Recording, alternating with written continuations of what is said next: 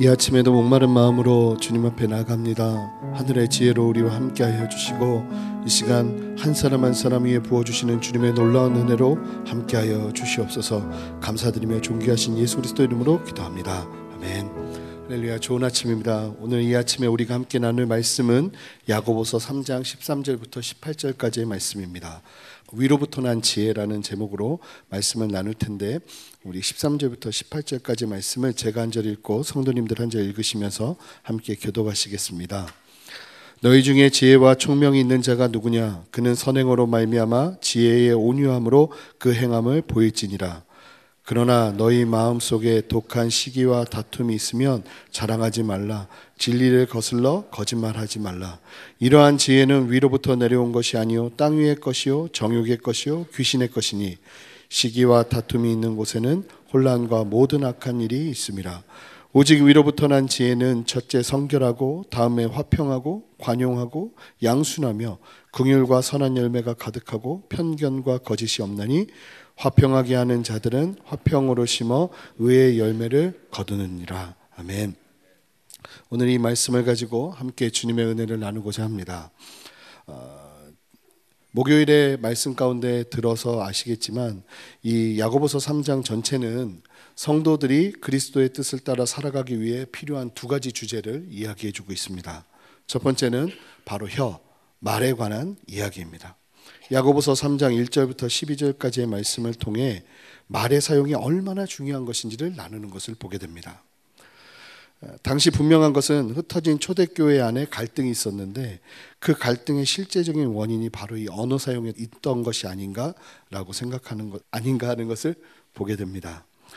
세상에서 가장 힘든 일 중에 하나가 혀를 다루는 일이 아닐까 생각합니다. 그만큼 믿는 성도가 거룩한 이야기를 하고 정말 해야 될 이야기를 하면서 그 혀, 입에서 나오는 모든 말을 통해서 하나님의 덕을 끼치고 하나님의 영광을 나타내는 것은 정말로 쉽지 않은 것임을 보게 됩니다. 어떻게 우리는 우리의 혀를 제어할 수 있을까요? 이번 주에 우리가 계속 보는 이 말씀을 통해서 우리가 알게 되는 것은 그 실제적인 제어를 가능하게 하는 열쇠가 오늘 본문 가운데 있는 것을 보게 됩니다. 바로 지혜입니다. 지혜로 우리의 입을 제어하라는 것입니다. 그런데 문제가 있습니다. 어떻게 하늘의 지혜와 세상의 지혜를 분별할 수 있는가 하는 것입니다. 오늘 말씀을 보면 아주 명확하게 하늘의 지혜가 있고 세상의 지혜가 있다고 이야기해 주고 있습니다. 그리고 이 세상의 지혜가 아주 굉장히 위험한 것임을 말해 주고 있는 것을 보게 됩니다. 어떻게 우리가 이 세상의 모든 지혜들 속에서 하늘의 지혜를 분별할 수 있는 것인가? 우리가 신앙생활을 하면서 가장 힘든 것이 우리의 생각과 하나님의 뜻을 분별하는 것이 아닌가 생각됩니다. 저는 항상 하나님께 기도하는 것은 하나님의 뜻만 만약에 확실하다면 그 뜻이 확실하게 내 안에 보인다면 무엇이든지 하겠다는 것인데 정말 중요한 것은 그 하나님의 뜻을 제대로 분별하는 것이 어렵다는 것입니다. 하나님의 뜻이 이것이라고 확실하게 저에게 말씀만 하신다면 저는 뭐든지 할 것입니다. 그런데 너무 힘든 것은 뭐냐면 내가 확신 가지고 있는 그 뜻이 정말 하나님의 뜻인가에 대한 정말 더 큰 확신을 갖는 것이 쉽지 않다는 것입니다. 그만큼 하나님의 뜻을 분별하는 것이 힘든 것처럼 지혜도 마찬가지로 세상에 수많은 지혜들이 있는데 지금 내가 사용하고 있는 지혜가 하나님의 지혜인가 아니면 세상의 지혜인가 하는 것을 분별하는 것이 우리에게 너무나 너무나 필요한데 그것이 어렵다는 것입니다. 그런데 오늘 본문은 세상의 지혜와 하나님이 주시는 하늘의 지혜를 어떻게 분별할 수 있는지에 대해서 이야기해 주고 있습니다. 그러면 그 하나님께서 말씀하시는 지혜와 세상의 지혜는 어떤 차이가 있는지 함께 보도록 하겠습니다. 첫 번째, 하나님께서 주시는 지혜는 온유함을 통해서 반드시 세상 가운데 드러나야 한다는 것입니다. 우리 함께 13절 말씀을 읽어보겠습니다. 함께 읽겠습니다. 너희 중에 지혜와 총명이 있는 자가 누구냐? 그는 선행으로 말미암아 지혜의 온유함으로 그 행함을 보일지니라. 오늘 말씀이 말해주고 있는 중요한 것은 지혜가 정말 온전하게 하나님께로부터 온 것이라면 지혜가 어떻게 드러나느냐를 보면 알게 된다는 것입니다. 지혜의 근원을 판단할 수 있다는 것이에요. 이 말씀을 들어서 보면 지혜를 다스리는 열쇠는 반드시 무엇을 통해서 지혜가 다스려져야 되냐면 온유함이라는 하나님의 성품을 통해서 다스려져야 된다는 것입니다.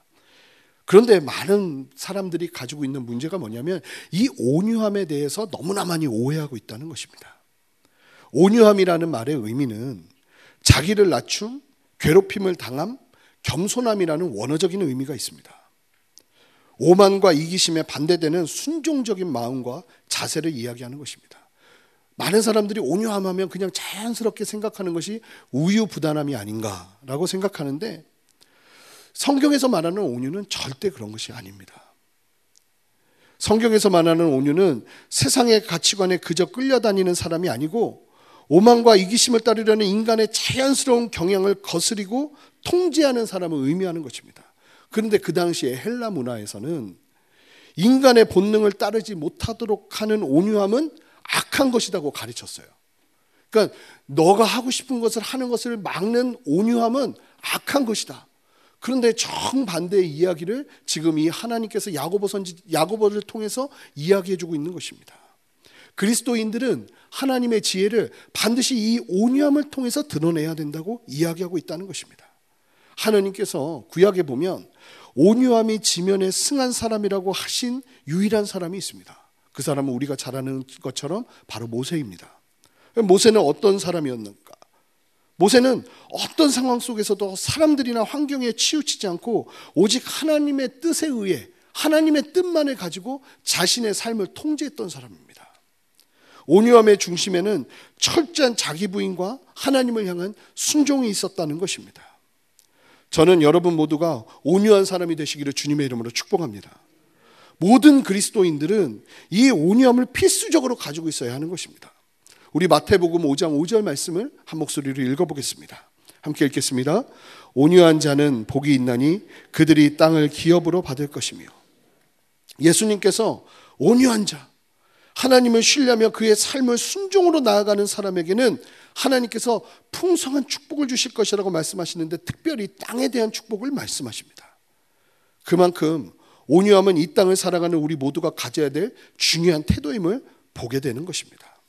그런데 오늘 본문을 보니까 뭐라고 말씀하시냐면 이 온유함으로 하나님의 말씀이라면 하나님의 뜻이라면 철저하게 세상과 타협하지 않고 나가는 이 온유함으로 무엇을 하는 것이 지혜냐면 선행을 나타내는 것이 지혜라고 한다고 말씀하고 있다는 것입니다. 지혜를 철저하게 나를 위한 목적으로 사용하지 말고 하나님을 경외하면서 하나님의 뜻을 따라 순종하고자 하는 목적으로 사용하는 것이 너무나 너무나 중요하다는 것을 이야기해 주고 있는 것입니다. 반면에 세상의 지혜는 어떤 것인가? 이제 본문을 함께 볼 텐데 나 자신을 위해 사용되는 지혜가 얼마나 무서운 것인지를 오늘 본문은 우리에게 경고하고 있습니다. 두 번째 보면 지혜를 잘못된 동기로 사용하면 우리는 인생 속에서 위험한 열매를 낳게 된다는 것입니다. 우리 함께 14절 말씀을 읽어보겠습니다. 함께 읽겠습니다. 그러나 너희 마음 속에 독한 시기와 다툼이 있으면 자랑하지 말라. 진리를 거슬러 거짓말하지 말라. 자, 무엇을 말하고 있습니까? 온유함과 정반대되는 동기를 두 가지로 설명합니다. 바로 시기와 다툼입니다. 시기는 사실은 원어적인 의미로 보니까 아주 독한 시기라고 이야기하고 있습니다. 질투와 아주 유사한 단어인데요. 다른 사람의 의견을 배제하고 자신의 의견을 앞세우려는 욕구를 말합니다. 다툼은 이 다툼으로 표현된 원어 단어가 이기적인 야망을 뜻하는 말입니다. 쉽게 말하면 이 두 단어의 중심에는 무엇이냐면 자기 중심적인 성향을 굉장히 강하게 가지고 있다는 것입니다. 자기 자신만을 위한 동기에서 시작되는 것을 의미하고 있는 것이죠. 하나님의 뜻 안에서 온전한 지혜를 사용하지 못하도록 하는 것이 바로 자기 중심적인 이기심에서 시작된다는 사실을 기억하시기 바랍니다. 14절의 말씀은 결국은 이런 의미인 것입니다. 지혜를 자신을 위한 시기와 이기적인 야망을 채우기 위해 사용하면 자랑과 거짓말이 함께 오게 된다고 이야기합니다. 진리가 아닌 것을 진리처럼 하기 위해서 어둠의 요소가 바로 어둠의 요소인 자랑과 거짓말이 함께 따라오게 된다는 것이죠. 참으로 무서운 사실입니다. 우리 15절 말씀을 읽어보겠습니다. 함께 읽겠습니다. 이러한 지혜는 위로부터 내려온 것이 아니요 땅 위의 것이요 정욕의 것이요 귀신의 것이니 시기적인 이기적인 야망을 위해서 사용되는 지혜를 아주 명확하게 성경은 이렇게 세 가지로 표현합니다. 땅 위의 것, 정욕의 것, 귀신의 것. 땅 위의 것이라는 것은 하나님을 대적하는 결과를 가져오게 된다는 것입니다. 정욕의 것이라는 것은 중생하지 못한 하나님 앞에서 거듭나지 못한 사람들의 특징입니다. 자기가 원하는 대로 움직이는 것이죠.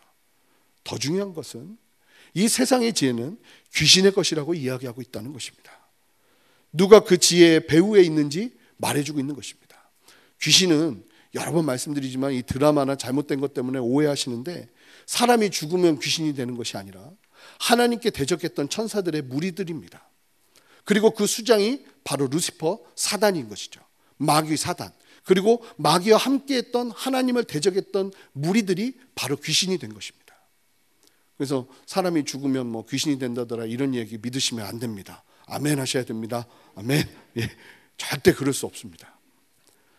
그런데 뭐라고 말하냐면 우리가 하나님의 진리 안에서 온전하게 하나님의 지혜를 사용하지 않고 세상의 지혜를 사용하면 이것이 누구에 의해 조종하는 것이 되냐면 귀신에 의해 조종받는 것이 된다는 것입니다.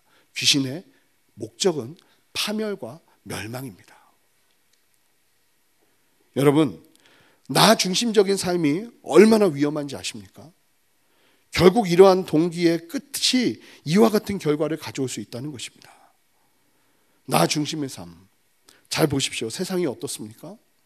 세상이 이런 관점에서 돌아갑니다. 나만 잘 되면 되고, 나만 잘 살면 되고, 그런데 잘 보십시오.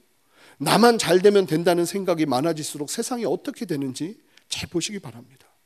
혼란과 악한 일들이 가득하기 시작하고 혼돈 그 자체입니다. 참으로 위험한 것이죠. 사도 바울은 이러한 세상을 향해서 다음과 같은 말씀을 전합니다. 빌립보서 2장 4절 말씀입니다. 우리 한 목소리를 읽어보겠습니다. 각각 자기 일을 돌아볼 뿐더러 또한 각각 다른 사람들의 일을 돌보아 나의 기쁨을 충만하게 하라. 할렐루야.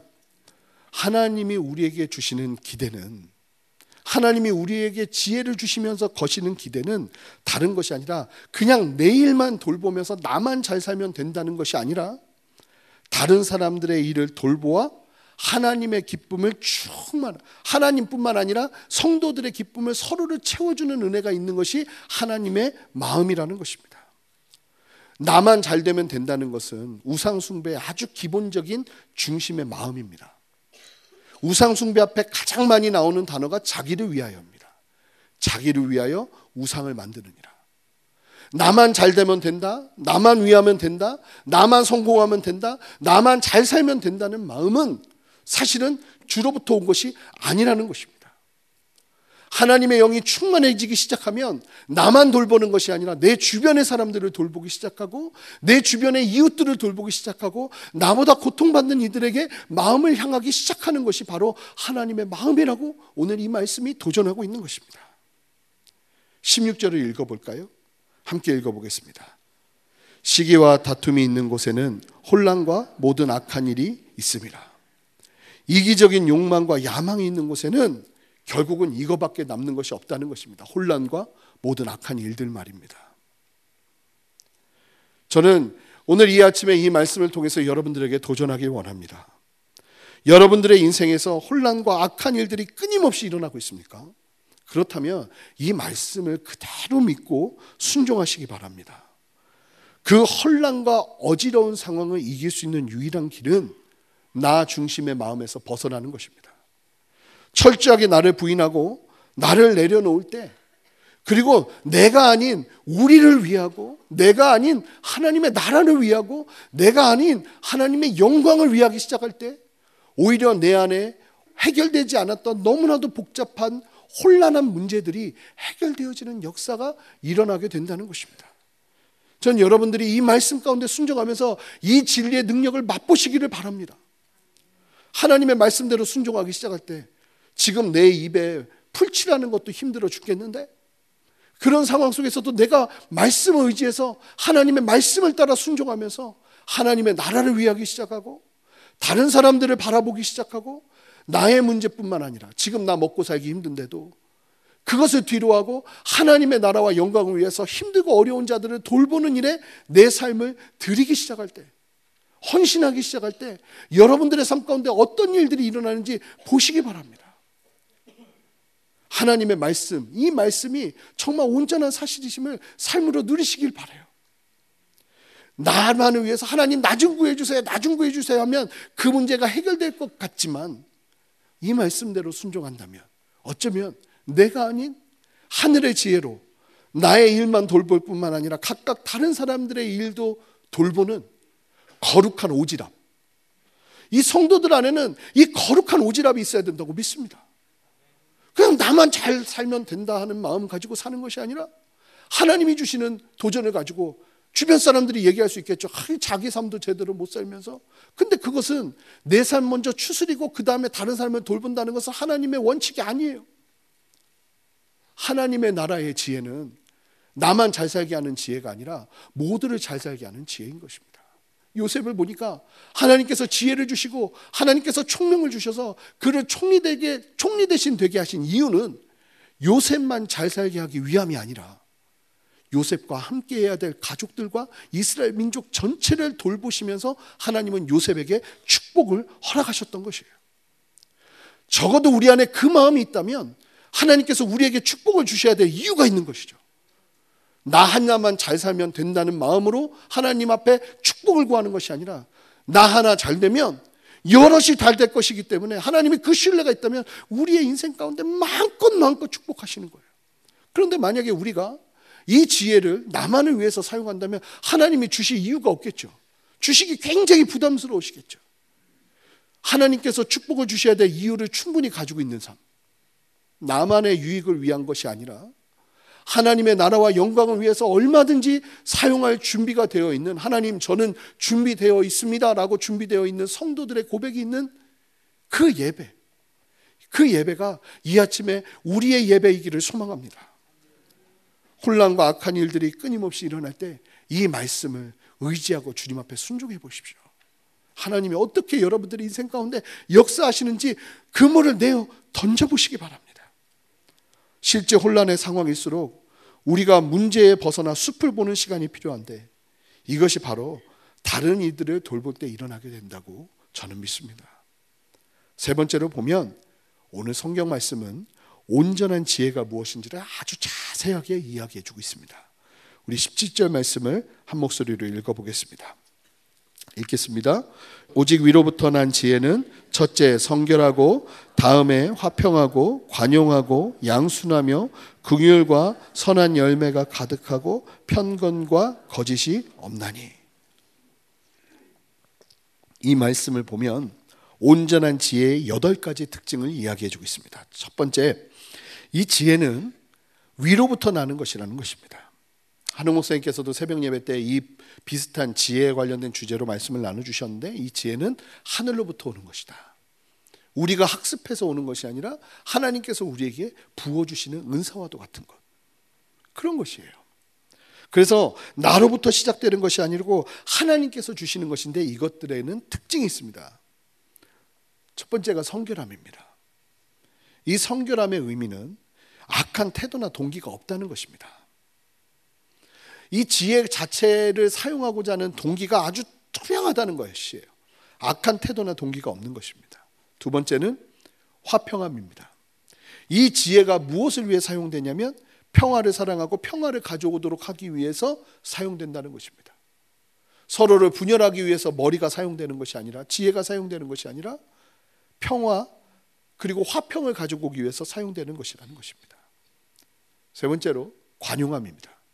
이 관용함은 왕이신 하나님이 나타내시는 성품 그것을 이야기하는데 타인에게 요구하는 일이 이치에 맞고 정당하게 하는 것을 의미합니다. 누군가가 하나님께서 주시는 지혜로 일을 하기 시작할 때 누군가가 부당합니다. 이것은 이치에 맞지 않습니다. 어떻게 이런 일을 우리에게 하라고 하십니까? 라는 이야기가 안 나온다는 거예요. 하늘의 지혜는 모든 사람들이 그 일을 하면서 고개를 끄덕거리고 그래 이 일을 하는 것이 맞구나. 함께 마음을 동하여서 그 일을 하게 한다는 것입니다. 만약에 우리가 하나님의 나라의 일을 하는 데 있어서 누군가가 계속 괴로워하고 힘들어하고 누군가가 이치에 맞지 않는다는 이야기들을 계속할 때 우리가 해야 될 기도가 뭐냐면 하나님 그렇다면 이 일들 속에서 하늘의 지혜를 우리에게 부어 주시옵소서. 가정에서도 마찬가지입니다. 자녀들이 사춘기 때 제일 많이 하는 말이 부당합니다. 이치에 맞지 않습니다. 이런 이야기 하는 겁니다. 그럴 때 우리 부모들이 할 수 있는 가장 중요한 기도가 무엇이냐면 하나님 하늘의 지혜를 우리에게 부어 주시옵소서. 그리고 그 지혜를 가지고 자녀들을 대하기 시작할 때 자녀들 안에서 이치에 맞지 않습니다라는 말이 뚝 끊어지는 역사가 일어나게 된다는 것입니다. 이 나라에서도 지금 우리가 이제 선거를 앞두고 있는데 정말로 중요한 것이 뭐냐면 많은 사람들이 다 어떤 생각을 갖고 있냐면 부당하다, 이치에 맞지 않다는 생각을 나라를 향해서 너무나 많이 가지고 있는 거예요. 정말 쉽지 않은 주제이지만 그럼에도 불구하고 우리가 기도해야 될 것은 하나님 위정자들에게 하늘의 지혜를 부어 주시옵소서. 그 지혜로 이 나라를 다스리게 하여 주시옵소서. 하나님을 경외하게 하여 주시옵소서. 이 기도가 우리의 삶 속에서 절로 나와야 한다는 것입니다. 네 번째로는 양순함입니다. 이 양순함이라는 의미는 잘 순종하고 유순하다는 것인데 하나님께 잘 순종하는 것이 지혜라는 것을 이야기해 주고 있는 것입니다. 그리고 보니까 궁율과 선한 열매가 가득하답니다. 이 지혜가 사용되면 궁율, 어려운 사람들, 힘든 사람들, 쉽게 말하면 받을 수 없는 은혜가 부어지는 그리고 선한 열매가 가득하게 된다고 이야기합니다. 그리고 편벽과 거짓이 없답니다. 위선이나 구별 없이 공평하고 신실하다는 것입니다. 18절 말씀을 한 목소리로 읽어보겠습니다. 화평하게 하는 자들은 화평으로 심어 의의 열매를 거두느니라. 오늘 본문의 내용을 통해서 알 수 있는 아주 중요한 사실이 있습니다. 세상의 지혜가 하나님을 경외하는 성도들의 회심을 통해서 성령 안에서 새롭게 부어지는 것이 없이 그런 회심의 은혜가 없이 그냥 사용되면 그 지혜가 세상의 것이나 정욕의 것이나 마귀의 것에 속하여지게 될 가능성이 굉장히 높게 될 것이라는 것을 오늘 말씀이 우리에게 도전하고 있는 것이에요. 중요한 것은 나의 자녀들이 아무리 공부를 잘하고 나의 주변의 사람들이 아무리 뛰어난 지혜를 가지고 있고 정말 책을 너무나 많이 읽고 너무나 많은 공부를 해서 세상 사람들이 많은 말하는 지혜를 가지고 있다고 할지라도 만약에 그 사람 안에 하나님을 경외하는 마음이 없으면 이 지혜는 세상의 것을 향해서 흘러갈 가능성이 굉장히 높습니다. 많은 사람들이 그저 세상에 가진 지혜를 가지는 것을 보면서 안심을 하는데 오늘 이 말씀대로라면 우리가 목숨 걸고 무엇을 해야 될까요? 세상의 지혜가 아니라 위로부터 오는 지혜를 누리는 은혜가 우리 모두에게 필요한 것입니다. 나에게만 필요한 것이 아니라 나의 자녀들에게도 필요한 것이고 이 교회에도 필요한 것이고 이 세상에도 필요한 것입니다. 이 하나님의 지혜가 없으면 세상의 정욕만을 가지고 살아가게 되는 경우가 경우가 일어나고 그것으로 인해서 너무나 많은 위험 요소들이 일어나게 될 것이라는 것을 오늘 우리는 보게 되는 것이죠. 하늘의 지혜를 그리고 그 지혜를 통해서 하늘의 열매를 누리는 것이 너무나 중요하다는 사실을 기억해야 됩니다. 17절 위로부터 난 지혜의 결과들을 보면서 이 지혜가 교회에 흘러 넘쳐야 하고 가정에 흘러 넘쳐야 하고 세상에 흘러 넘쳐야 함을 보게 되는 것입니다. 고린도전서 12장에는 성령의 은사가 있는데 너무나 재미있는 은사가 하나가 있습니다. 성령의 은사인데 은사는 우리가 열심히 노력한다고 해서 받을 수 있는 것이 아니라 성령께서 그냥 주시는 선물입니다. 그 선물을 이야기하는데 그 은사의 목록 중에 우리가 참 갸우뚱하게 하는 목록이 있습니다. 그것이 바로 지혜입니다. 고린도전서 12장에 보면 하나님의 은사가 있는데 하나님께서 주시는 것이에요. 그냥 우리가 막 노력한다고 되는 것이 아니라 하나님 앞에 기도하고 예배하고 하나님을 사모하다 보면 하나님이 우리에게 주시는 것이에요. 그 중에 하나가 무엇이냐면 바로 지혜라고 이야기하고 있다는 것입니다. 이 지혜의 은사가 우리 모두에게 필요한 줄 믿습니다. 성령의 충만한 가운데 성도가 누리는 지혜, 이 지혜가 세상에도 필요하고 가정에도 필요하고 교회에도 필요한 것입니다. 나를 위해 시작되는 죄성으로 오염된 지혜가 아니라 복음으로 거듭나 하나님의 진리를 따르는 성도의 지혜로 세상을 살아내시는 은혜를 누리시기를 바랍니다. 그 은혜를 가지고 그 지혜를 가지고 우리가 세상을 승부하는 것입니다. 그렇게 함께 서시는 저와 여러분 되시기를 주님의 이름으로 축복합니다. 함께 기도하시겠습니다. 하나님 감사합니다. 이 아침에 우리에게 주시는 이 말씀을 다시 한번 온전히 깨달아 주 앞에 서기를 원합니다. 하늘의 지혜로 우리와 함께하여 주시고 나로부터 시작되는 지혜가 아닌 하나님의 지혜로 우리를 채워 주시옵소서. 감사드리며 존귀하신 예수 그리스도 이름으로 기도합니다. 아멘.